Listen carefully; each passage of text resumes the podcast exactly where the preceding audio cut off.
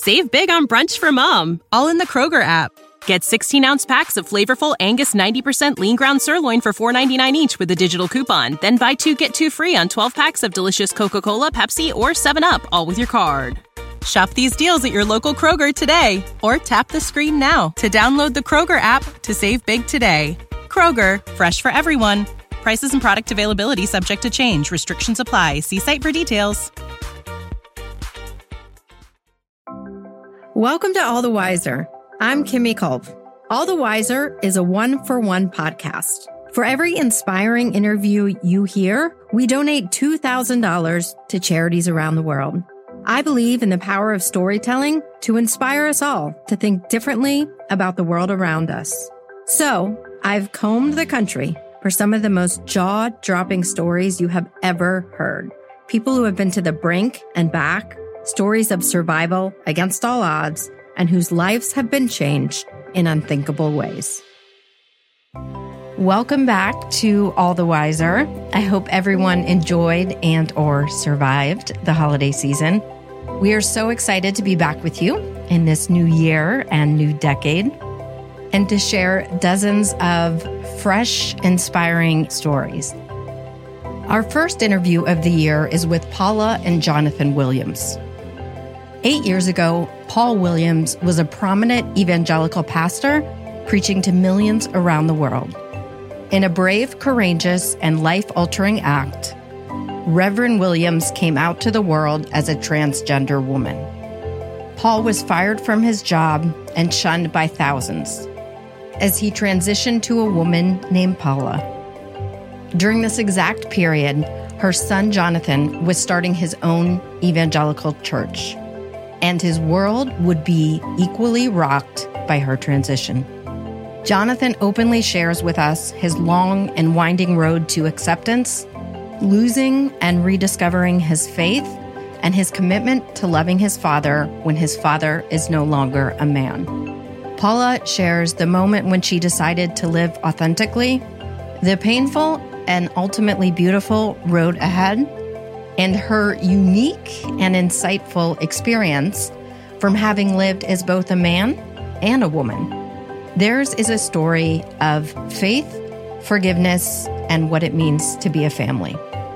Here's today's interview with religious trailblazers Paula and Jonathan Williams. Paula and Jonathan, thank you for being here today on All the Wiser. And I have to share, you are our very first time having two guests at the same time in an interview. And I am grateful that it's you guys and really excited to have this important and inspiring conversation with you. Well, you might decide it's the last time you want to have two people. Who knows? It's very pot, the first and last. No, thanks so much. I love the work you're doing. So this is exciting to be able to do this. Well, thanks to you both again. So I want to start, and I ask this of all our guests, to have them introduce themselves. How would you introduce yourself to our audience? Sure. I'm Paula Stone Williams. I am the teaching pastor at Left Hand Church in Boulder County, Colorado.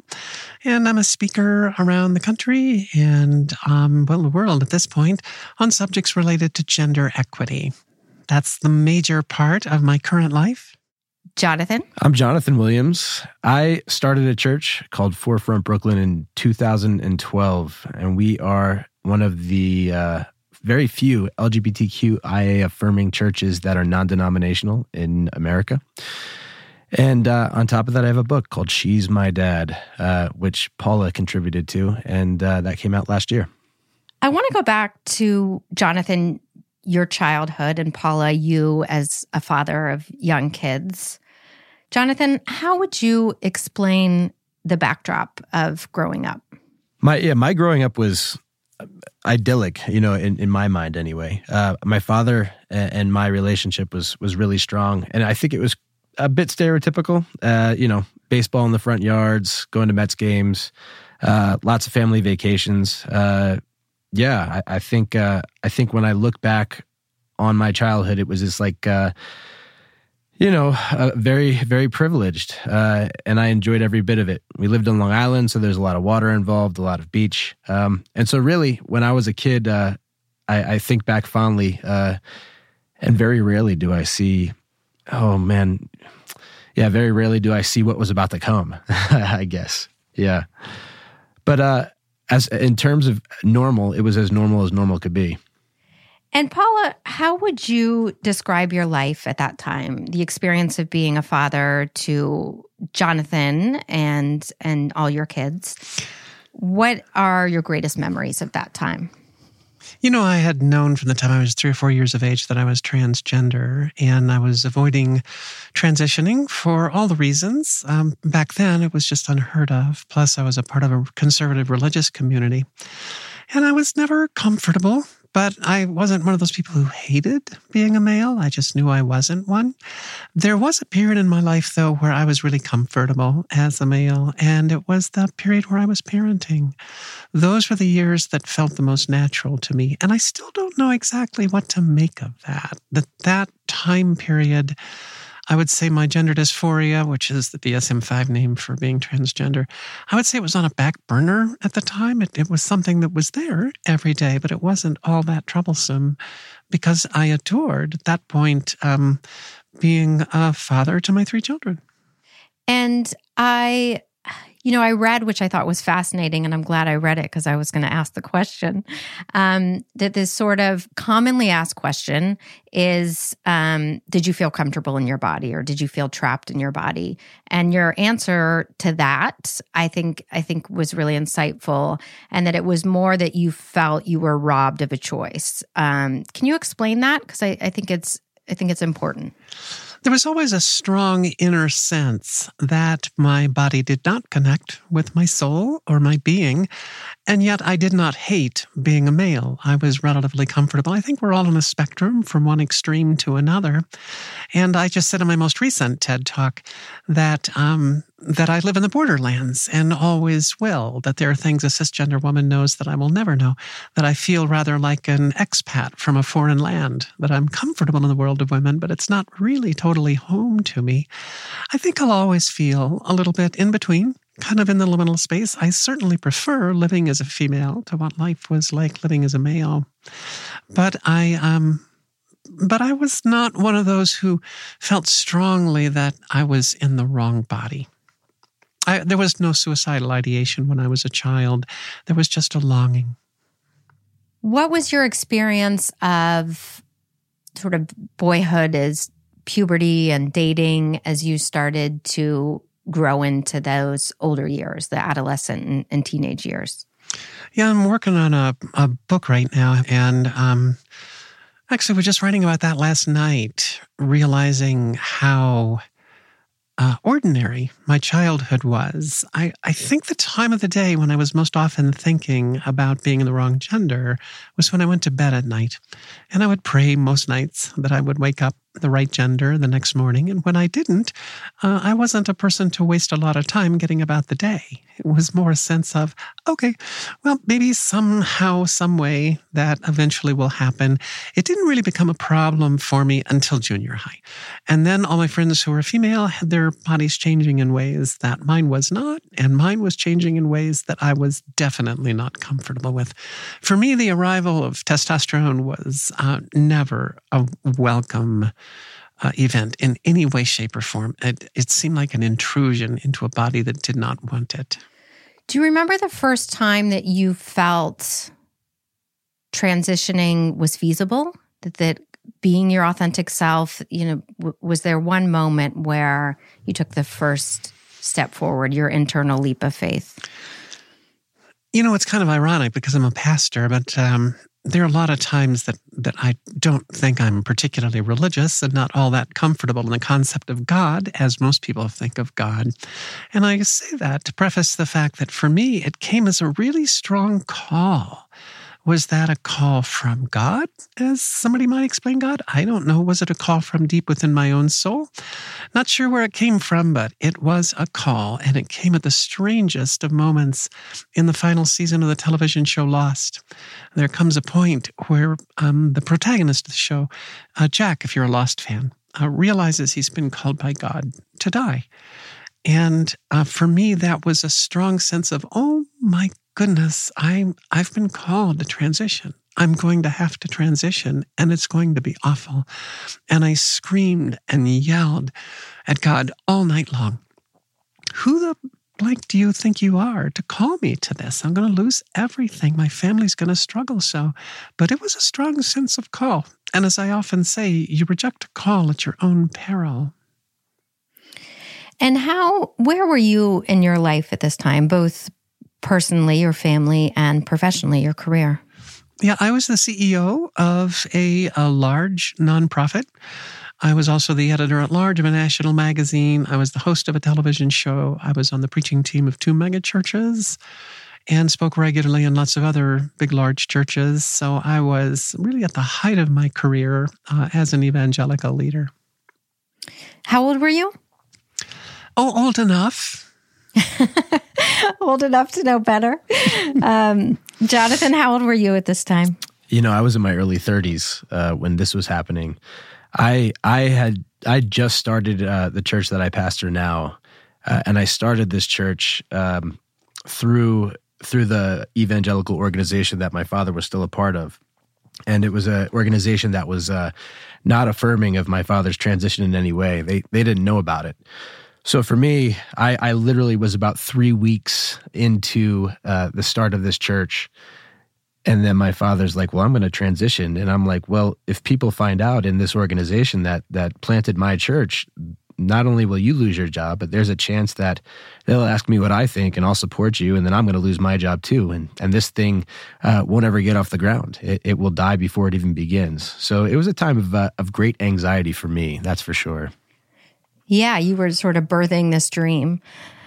And I want you both to share with me, and Paula, maybe start with you, the conversation that you had and your thoughts leading up to that and your emotions, what that conversation was. And then Jonathan, you can share the experience on your end. You know, I had never told anyone beyond my spouse and my best friend and my therapist that I dealt with gender dysphoria, because I was pretty sure I was going to be able to make it through life without transitioning. And that's not exactly news that you share with other people because it is, in fact, profoundly disturbing to their lives. So once I knew that there was a good chance I was going to have to transition, I knew that the first people that had to be told were the children. And I knew it would be devastating. I don't think I knew just how devastating it would be.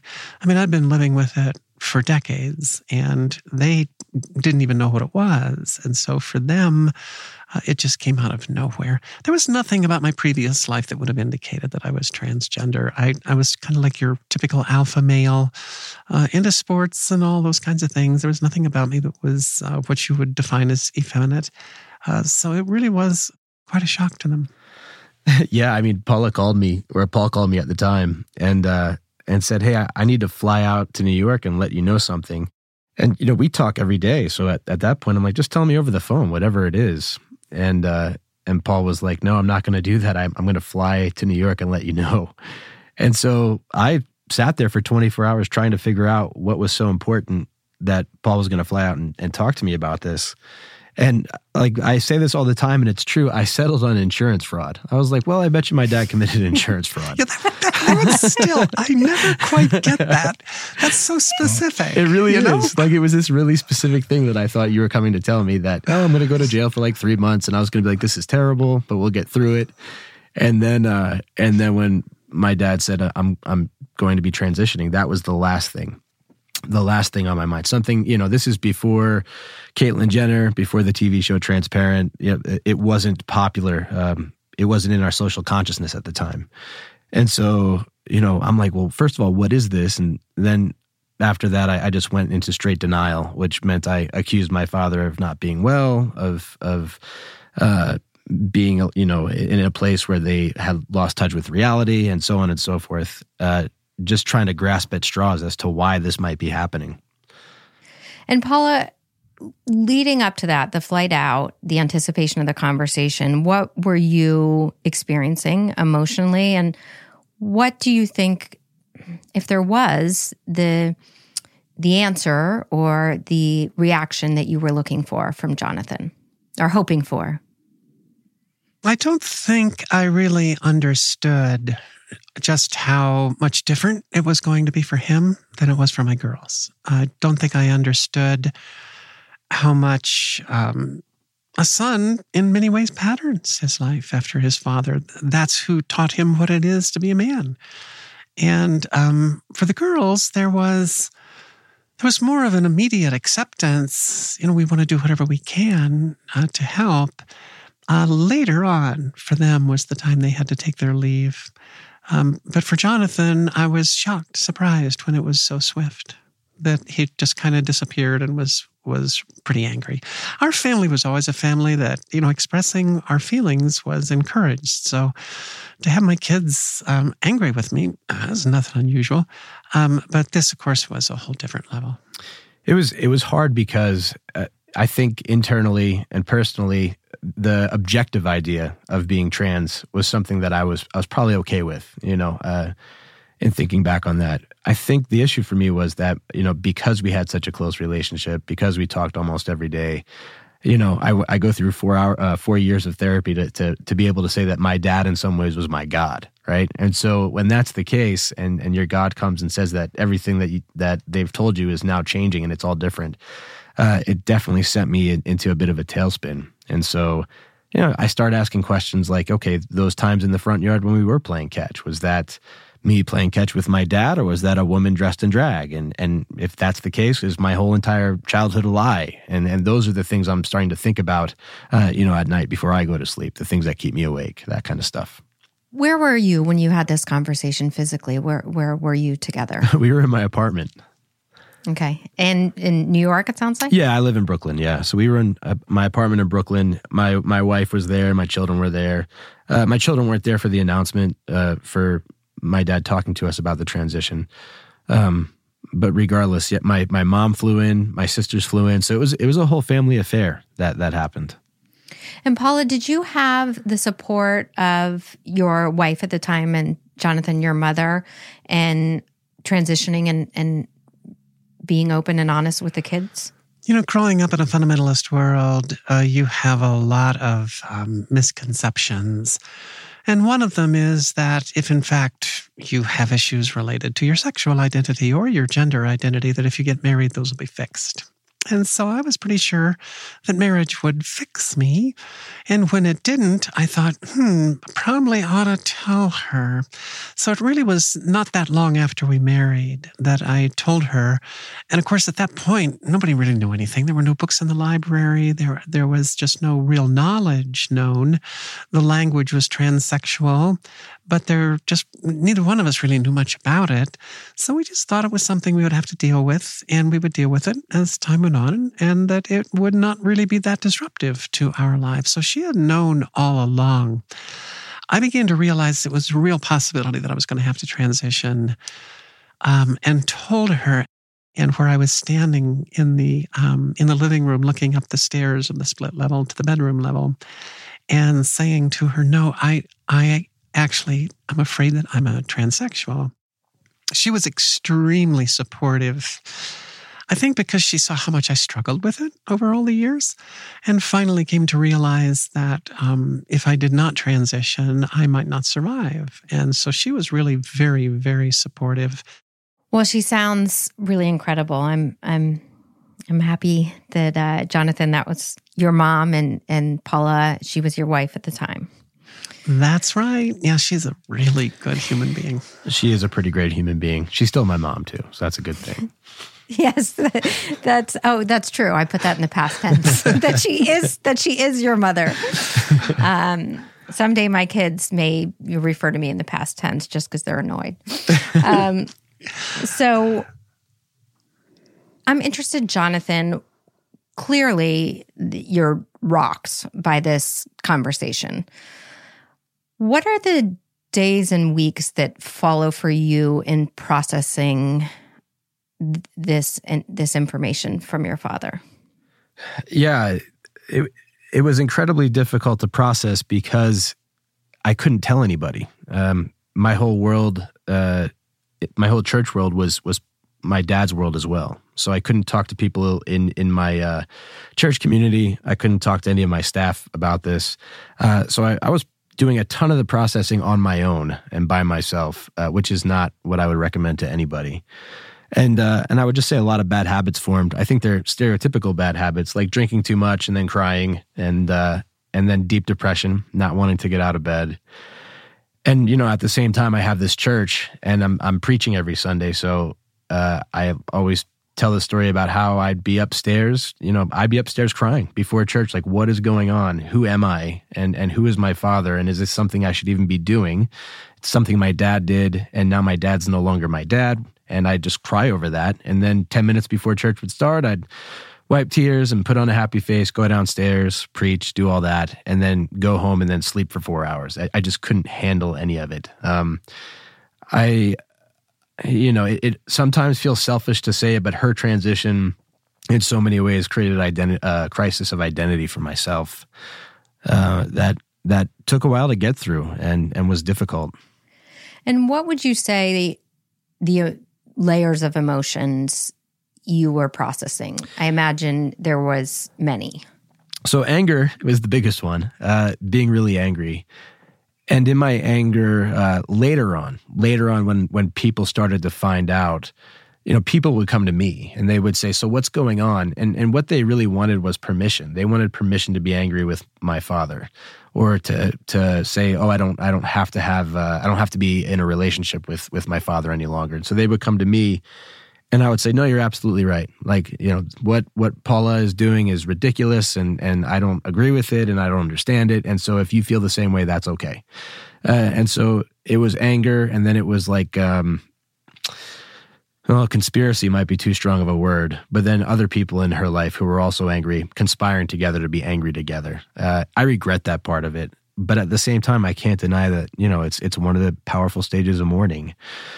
So I spent a lot of time there in that place of mourning, and my wife, my kids, my coworkers, my staff, they saw a marked difference in me. They were like, "What's going on with you? You're not you. You're not who you usually are. You're short-tempered. You don't have the same capacity for creativity. You're walking like a zombie through life." And they were probably right. That's what the anger did to me, for sure. And Paula, you spoke to the fact that your career was as a leader in the evangelical conservative community. What was the reaction with your colleagues and peers and community when you shared openly with them? Well, for the most part, I was instantly ostracized. I probably knew 5,000 people by name from that world. And it's a fairly insular world. And I was at a national leadership level. And I think to date, I've heard from about 60 in a nice way. Basically, those folks were gone, just gone. And I've never heard from any of them again, except, like I said, about 60 or so have written me in a nice way, basically to say, we're sorry that we had the attitudes we had, but they have no interest in having a continuing relationship with me.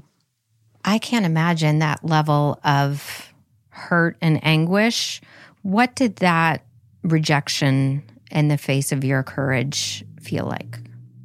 Well, I felt like when I came out, I thought, well, you got one or two options here. Either you have to assume that you're wrong about your understanding of what it means to be transgender and that it's not a moral issue, or you have to assume that Paul was not a person of character. And I just made the assumption that they would all know that I was a person of character, and so they would re-examine their attitudes about what it means to be transgender.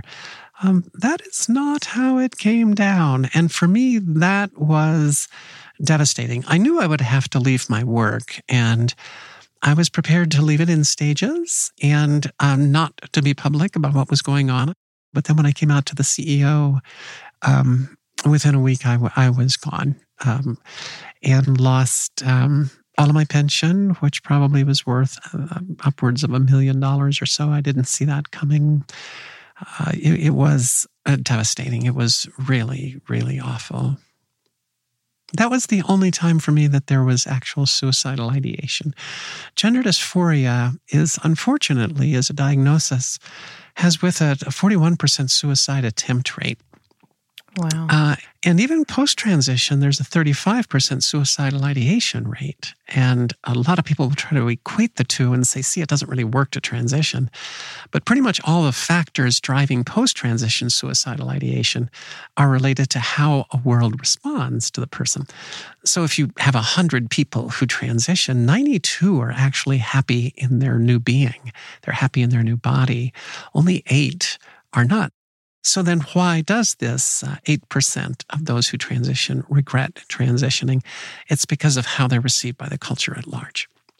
The 3 biggest indicators of post-transition suicidal ideation are loss of family, friends, job, and means of earning a living. The second is the internalization of transphobia, that you hear what the culture says, and the culture can be pretty awful. And the third is if you do not pass in your new gender, if you are seen always as someone who is transgender, that is particularly an issue for transgender women.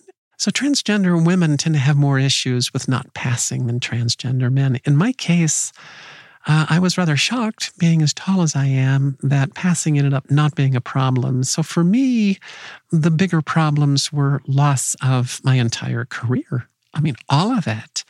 And all of the friends, that was devastating. And then you kind of can't help but internalize that transphobia. And what, you're both clearly leaders and have built your career and leadership in your faith and your religion. What is the reckoning there? And I imagine the questioning of your religious communities and what that meant. Yeah, I mean, when Paula talks to me about all the people that have left her, I always say to her, I don't think it was about your character at all. It was about the religious community. And in the religious community, unfortunately, what we've done, especially in American Christianity, is we've decided that there are 4 or 5 things that you need to be for or against in order to get to heaven. And one of the things that you have to be against in American evangelical Christianity in order to get to heaven is you need to be against the LGBTQIA community. So when Paula came out, it wasn't about her character. It wasn't about who she was. It was about the fact that she threatened their eternal existence, according to American evangelical Christianity.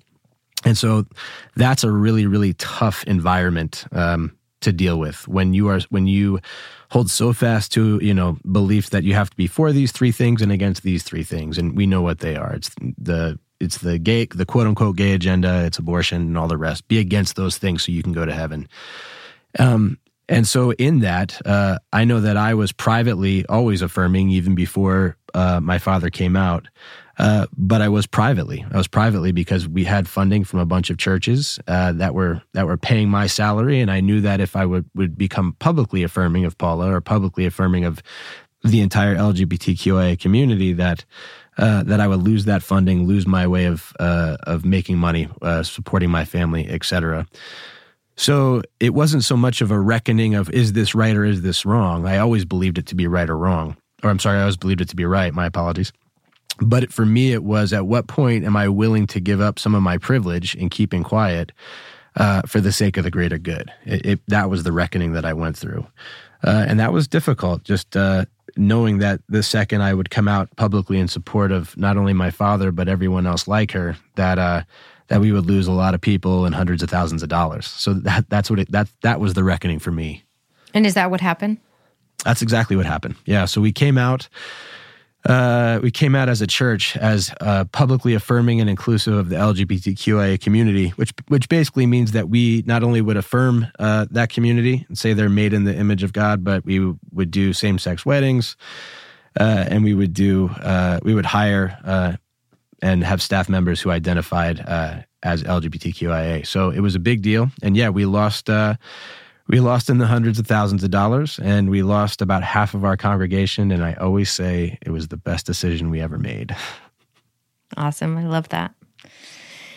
And Paula, during the time leading up to this, and then I want to get back to you rebuilding the beautiful relationship that you guys have today. How would you describe the weight of bearing this secret? Oh, I wouldn't wish that on anybody. It is, it's private. I actually like to draw a distinction between secret and private. I think when we think of secret, we tend to assign a moral value. And things that are a secret are things that are morally suspect. And to me, this was always just private. To me, it was never a moral issue. I knew that I was created this way. And so to me, how could that be a moral issue? It's what I chose to do with it. That would be where its morality would find its expression. So for me, there was incredible weight with it. It was, I dealt with what I probably would classify as moderate depression, which is actually pretty significant depression when it's classified as moderate.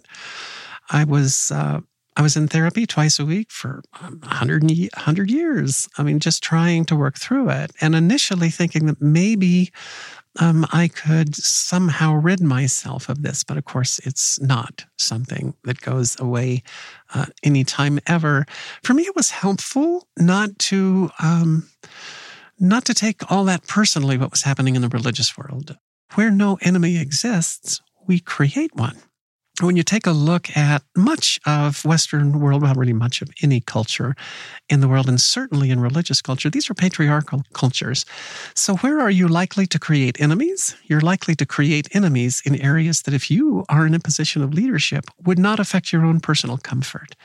So if you take a look at the very patriarchal evangelical world, and you take a look at their two favorite social issues, they are issues that cost those male leaders nothing. It's not a personal issue for them to have to deal with abortion, and 97% of them aren't LGBTQIA. So for them, it's easy to take a stand on these issues. There's no personal price that must be paid, as there would be if they took a stand on racial prejudice or economic inequality. These are things that would cost them something personally.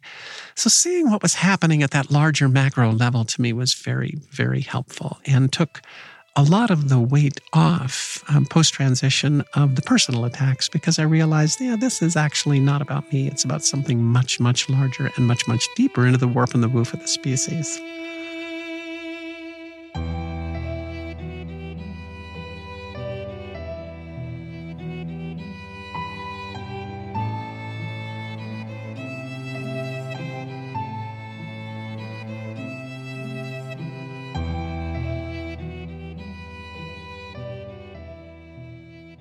Jonathan, what was your path to forgiveness and acceptance?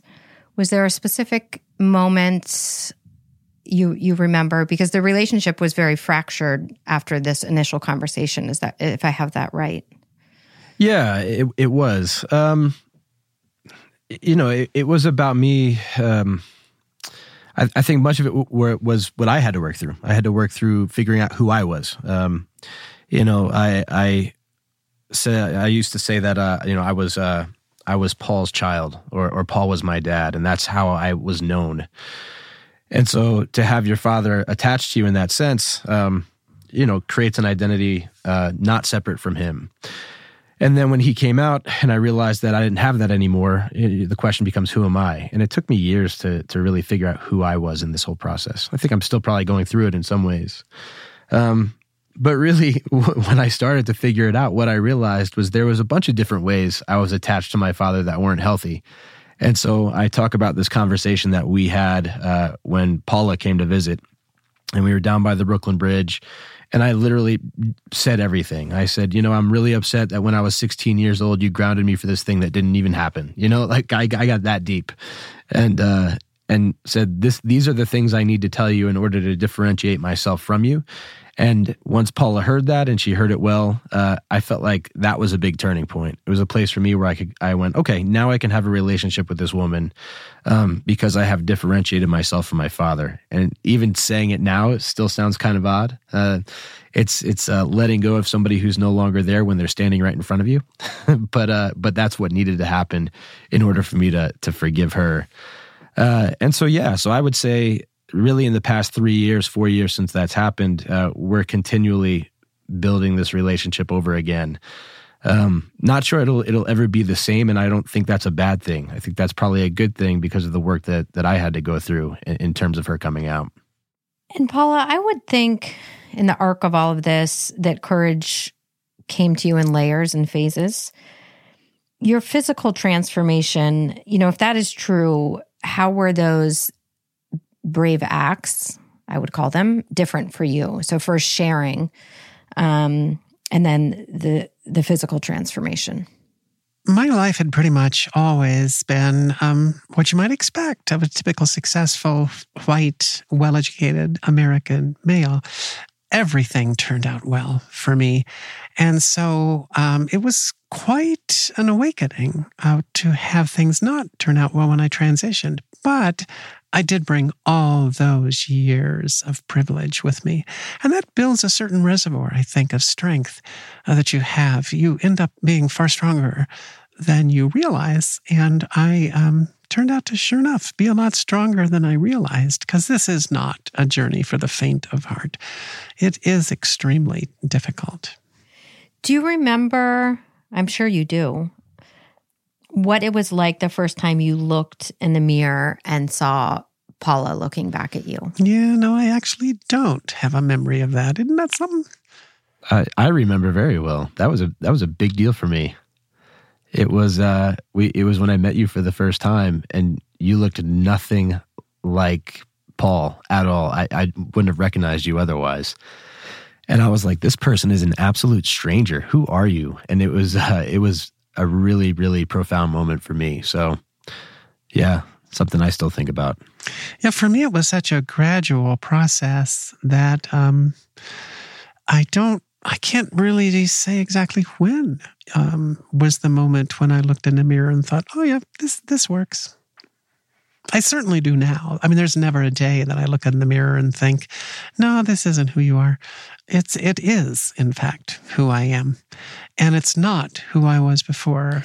And Jonathan, you've shared some stories that I think are great and funny about your young kids seeing Paula for the first time. And I think the worldview through the eyes of a child is always, they're not yet impacted by society and the way that we are. Can you share that experience the first time your kids saw Paula? Yeah, absolutely. We, my wife and I, we told our kids that Grandpa was going to come and visit, and that Grandpa wouldn't look like Grandpa anymore, and that Grandpa was going to look like a woman now. We said, she's going to look like a girl. And so they asked questions about what that meant, and we told them that she identifies as a girl now, and so she'll be wearing women's clothes, and she'll look very different. And they asked why, and we said, because for a long time, this is what Grandpa has felt. For most of Grandpa's life, she's felt like she's a girl. And my oldest daughter said, so basically you're just telling me that Grandpa is going to look on the outside the way that she feels on the inside? And I said, yeah. And my oldest went, okay. It was that simple. And so then when they finally... when they finally met their grandpa for the first time, Paula walked through the door, and the girls were coloring, and they were a little nervous. It's the first time you're meeting somebody new. Like I just said, she's a bit unrecognizable. So I said, "Hey, say hello to Grandpa," and they both just sat there. And then finally, my little one, who was 4 or 5 at the time, she said, "Grandpa, do you still have a penis?" And we erupted. It was hilarious, really, really funny. And the kids both got up and hugged Paula. And then I'll never forget, they got press-on nails that day. So they were like, Grandpa, come back. We want to show you the press on nails. And that was it. It was from that point forward, they were okay. And I always say they gave her the name Grandpaula. They said, we're going to call you Grandpaula, which is what they still call her today. I love that story. Yeah. It's, when we talk about turning points, I talked about the turning point in my life. And I think that was as important of a turning point in my family's life as well. Just to see the way my kids responded it encourages me that they were that way and they still are that way as they get older. I get that. Yeah. How did you spoke to this a little bit earlier, but there was a loss. How did you grieve the loss of the dad you knew and loved for all those years before, decades? Yeah. I think I'm still grieving it. I think sometimes it's still sad. I think there's a whole stereotype of what a father-son relationship should look like. And so I have friends and they're like, yeah, we're doing a dad and son trip. We're going to Alaska to go fishing. And that's a very stereotypical kind of thing. And yet I feel like pangs of grief over that. Like, well, that's not something I even have the opportunity to do anymore because my dad's no longer here.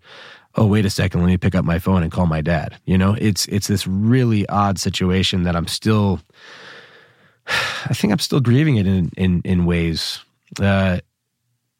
Because like Paula said, I don't think Paula is the same person my dad was, and yet here they are physically. So it's the one thing that I still can't quite, untangle or navigate. So I think I'm still grieving it. I still think I'm at a place where I'm like, wow, my dad is no longer my dad, and yet here's my dad, and I don't know what to do with it all the time. Again, I think it's these steps in terms of resolving my grief. It's being able to be honest, and she's always let me be honest. When I'm angry, when I'm upset, when I'm sad, she allows me to tell her, and she hears it and she receives it. And so that's helpful. But it's like I said, it's an ongoing process. And on the flip side of that, are there things that you, and I imagine there are many, but that you've discovered in your relationship with Paula that were maybe missing in your relationship with Paul, or new and special and unique to you now?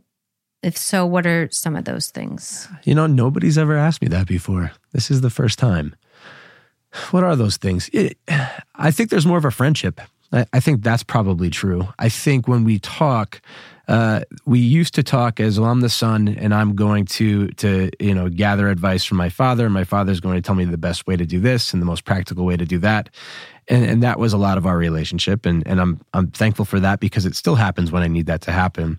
At the same time, I think in some ways we've become friends to where we can share back and forth with one another. We can challenge one another.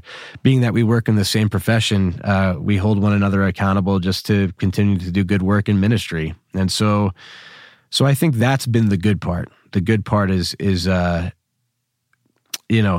more than peers, but being good friends in this.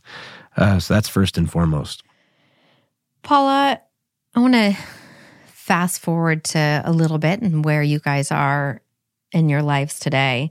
And I know from our earlier conversation and just everything that's out there in the world about you, you are a passionate advocate about gender equality in the workplace.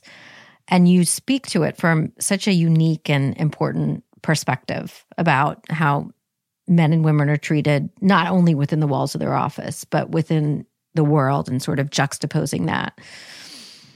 Can you share some of those experiences with specific examples and the disparity there? It's constant. It's never ending. When I first started speaking to corporations, conferences, universities on this subject, I would usually tell the same stories, 5 or 6 very definitive stories about it. And then after a while, I just started telling the story that happened that morning, because it's always there. It is, in some situations, egregious and absolutely maddening. In others, more subtle. But we are, in fact, a society that is not equal in any way, shape, or form. And I don't think that a man can understand that.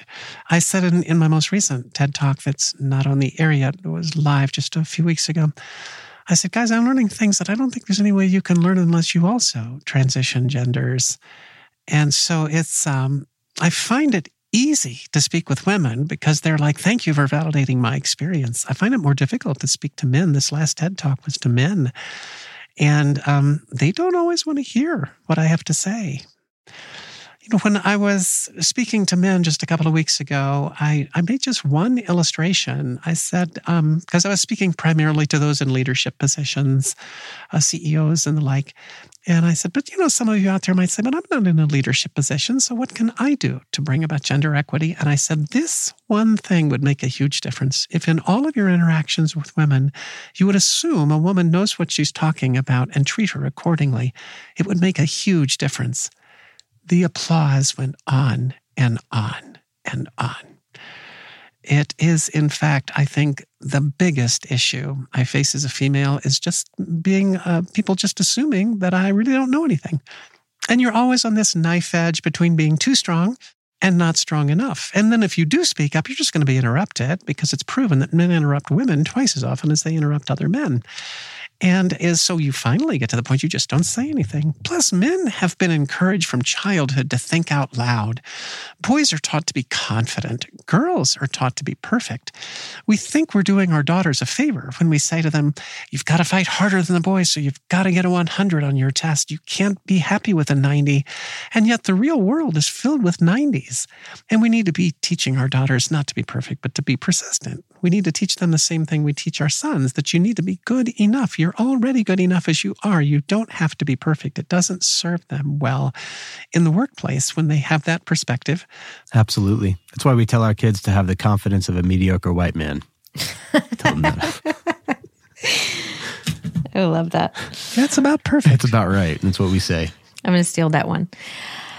So authenticity is being, I believe, it acknowledged and to a large extent, and in some instances celebrated or welcomed in a way that has never been before. And Paula, I know that authenticity is a word, and authentic is a word that you use a lot. What does authenticity mean to you?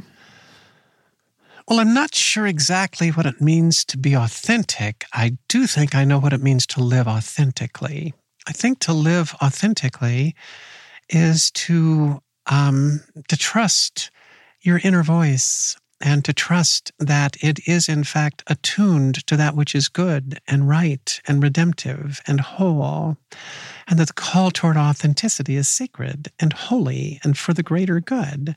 And so I think we're always moving in the direction of living authentically, and that is, in fact, I believe, authentic living.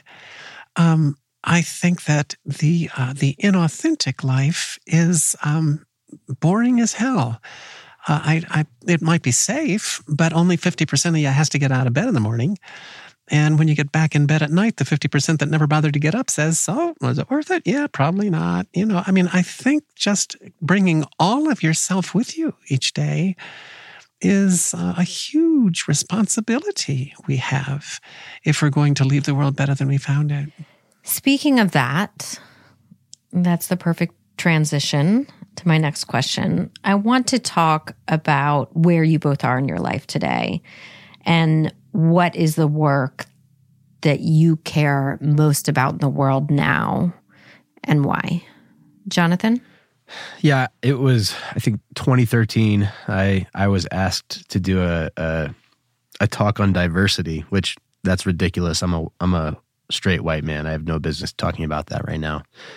And I talked about it and it wasn't done well. And a woman came up to me afterwards and she said, you know, I'm a woman of color and everywhere I go, whenever I walk into a space, I recognize that I have to give something up to stay alive in that space or to be seen in that space. And so she said, when I go into a church that's predominantly white, I have to give up some of my culture and tradition to be in that space. When I go to work, I have to give up some of myself to be in that space. And she said, you know, what are you giving up? What do you give up when you walk into the spaces that you're in? And that has stuck with me in the way that I do my work.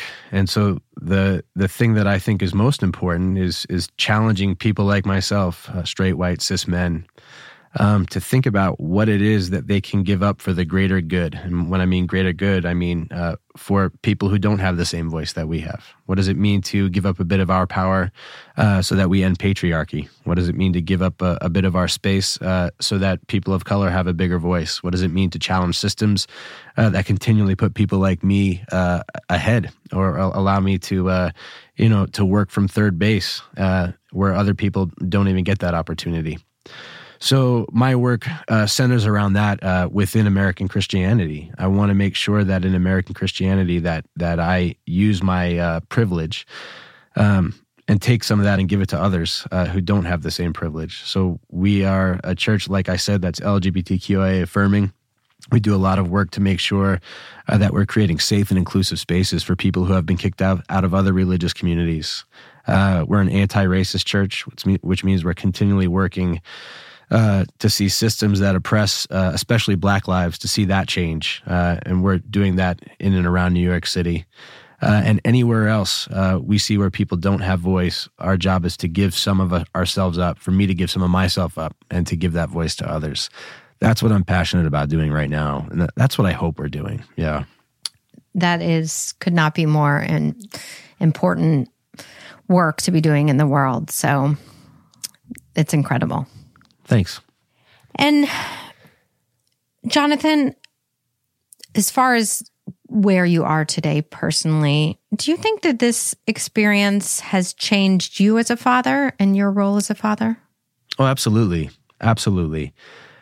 First off, I have two daughters, and so that's a really big deal. And so I think the way that I see my father now, since she's come out, and the way that I see her operate in the world, I get that secondhand glimpse of everything she's talking about in terms of patriarchy ruling the day.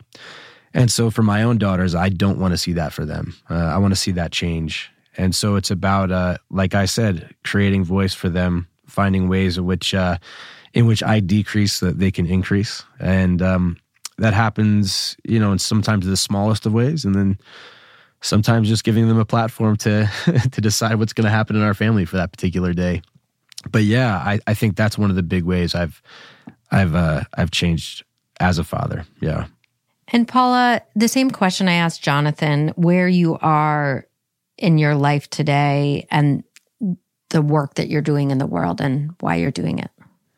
I do feel called to and excited about focusing on gender equity because there aren't many people who have the perspective that I have, who have been given the kind of platform that I've been given. And the big idea that I'm sharing most often now is that we will not achieve gender equity by giving women more leadership opportunities. Men, we will achieve gender equity when you're willing to give women your leadership opportunities. And that, I think, has to be lived out personally as well. So I became one of three co-pastors of a new church in Boulder County, Colorado. So there are three of us who are CEOs, co-CEOs there. And we all three had our areas of responsibility, and our nonprofit is growing. It's thriving.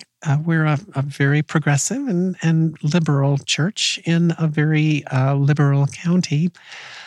And so one day, one of my coworkers came to me and she said, it says on paper that we're all co-equal leaders, but in reality, it doesn't work out that way. She said, in reality, your opinion wins every single time. And I realized it was really still all about me. It was all about my work, my agenda, that I had brought that male privilege with me. And so I was really struggling. Well, what should I do? I mean, how can I make this right? I was lost, really. And I was talking to one of my very best friends, and she said, well, now that you brought your privilege with you, don't you think it might be time to give it up? And I said, and why exactly do I consider you to be one of my best friends? But I knew she was right. And so I made the very difficult decision to step down from that leadership spot. and to move from being one of the co-equal lead pastors to being teaching pastor, I think that even in my case, I'm not exempt from abusing the privilege that all those years as a male gave me. And if I'm not willing to give up some of that, then do I really have any right to be speaking at all? So I did step down. That'll take effect December 31st. Wow, so that's happening. Yep. Yes, it is. I'll still be on staff. I'll still be one of the teaching pastors. I'll still speak every other week, but that'll be my only responsibilities there. Jonathan, what do you wish you knew, something you know today, that you didn't at the time of Paul's transition, your father's transition to Paula? You know, I probably knew that everything was going to be okay eventually. I just wish I had a timeline for it. There were times when I was like, this is never going to get better. And I think those were times when I regret my actions, which like I talked about before, were, basically working to keep Paula as an outcast within religious communities, which, yeah, something I deeply regret. And I think if I had known, like, okay, this is going to be a 4 or 5 year process that you're going to go through, and it's going to be really hard, and you're going to learn a lot about yourself and a lot about your dad, and you're going to come out okay on the other side, that would have been really helpful and saved a lot of people pain. It would have saved myself pain, and I think it would have saved Paula some pain as well. So that's the thing I wish. And so every so often, there'll be somebody who contacts me and says, hey, my parent is transitioning. What do I need to know? And I always say, know that it's going to take you 4 or 5 years to figure this all out, and that's okay. But in knowing that, know that it does get better. And I'm glad I'm able to say it to others. I wish I had known it for myself. And Paula, what do you wish you knew at that time? I think I wish I had understood that life would go on. That I would actually have a far more rich life than I had before. I don't think I realized just how insular the evangelical culture is. And now when I enter back into that culture, which still happens occasionally, I'm just reminded of how self-referential that world is. And my world now is so much larger, so much broader. And the fact that I'm transgender ain't nothing, but most of the time when I'm speaking somewhere, that's not what the subject is. Most of the time, the subject is either religion, and why does religion behave the way that it behaves in the Western world today, or the subject is gender equity. I wish I had known that that new chapter was going to be available to me. I don't know if it would have caused me to transition earlier, because I think the main reason I didn't transition earlier was because of the pain I knew it would cause my family. I think it also is true that I didn't want to give up my power or my income. I think to a large extent, and you've said this, you risked your whole life to live in your truth. And a term that's come up in conversations on this podcast a lot is the notion of standing in your truth and what that really means. What would you say to people who are living in the shadows and afraid to share and stand in their truth, regardless of what that is? Yeah, the truth will set you free, but it's going to make you miserable first. There's a price that you will pay for speaking the truth, because it means you're dedicated to knowing what's true, and what's true is not always pleasant. This isn't easy. It's not an easy journey, but it's a good journey.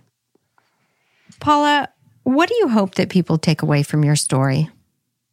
That living authentically is worth it, that it is sacred, that it is holy, that it is for the greater good. That I think is really important for people to understand. I think that's probably the biggest thing. Jonathan, what do you hope that people take away from your sharing your story?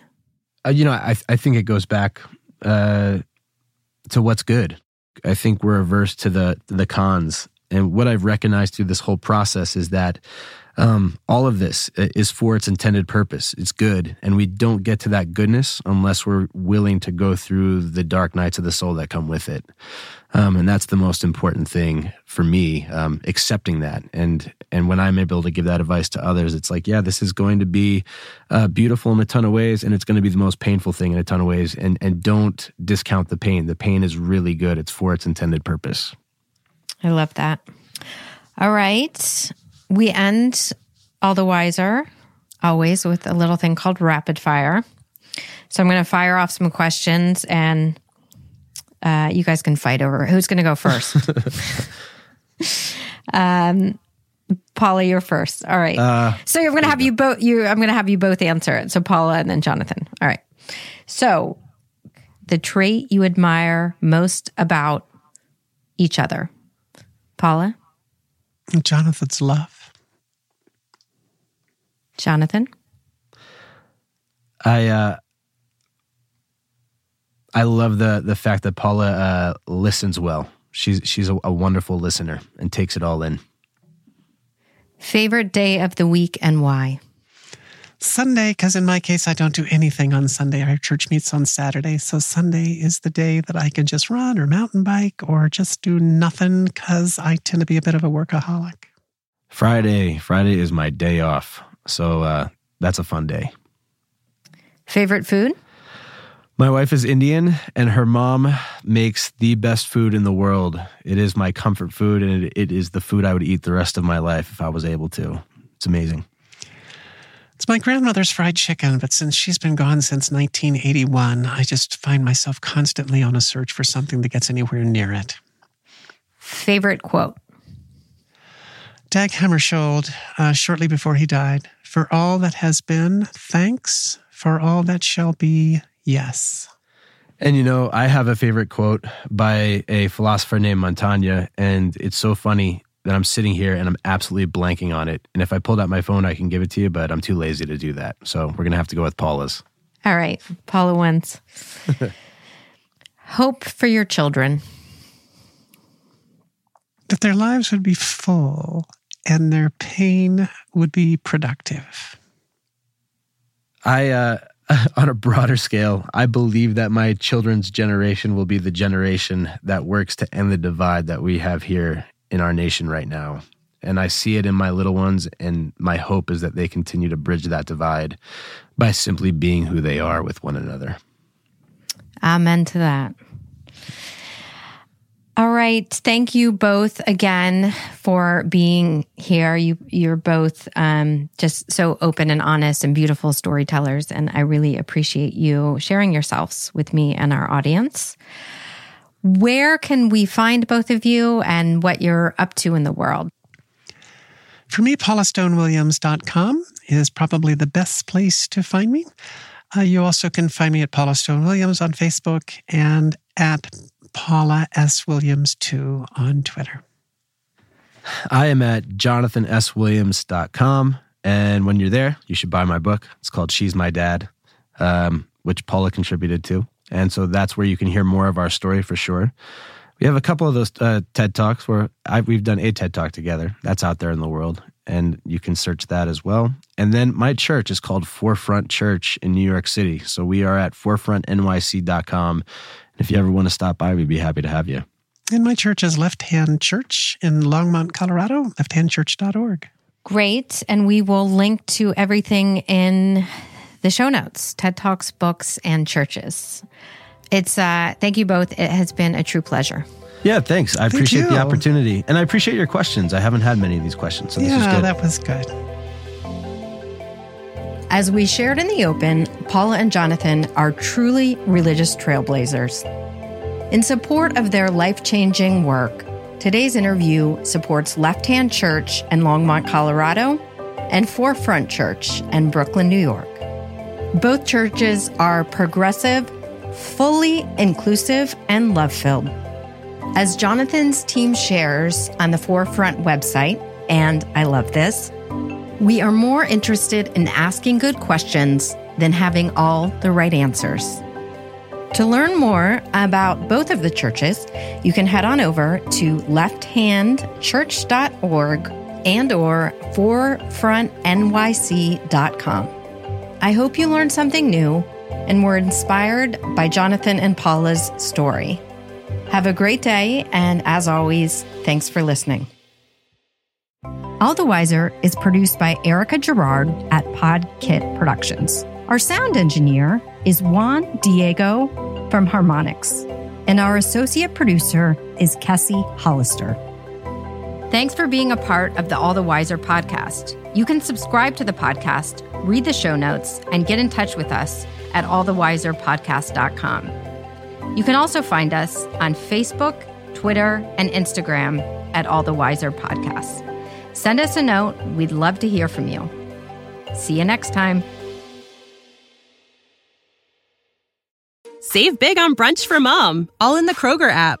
Get 16-ounce packs of flavorful Angus 90% lean ground sirloin for $4.99 each with a digital coupon. Then buy 2, get 2 free on 12 packs of delicious Coca-Cola, Pepsi, or 7-Up, all with your card. Shop these deals at your local Kroger today, or tap the screen now to download the Kroger app to save big today. Kroger, fresh for everyone. Prices and product availability subject to change. Restrictions apply. See site for details.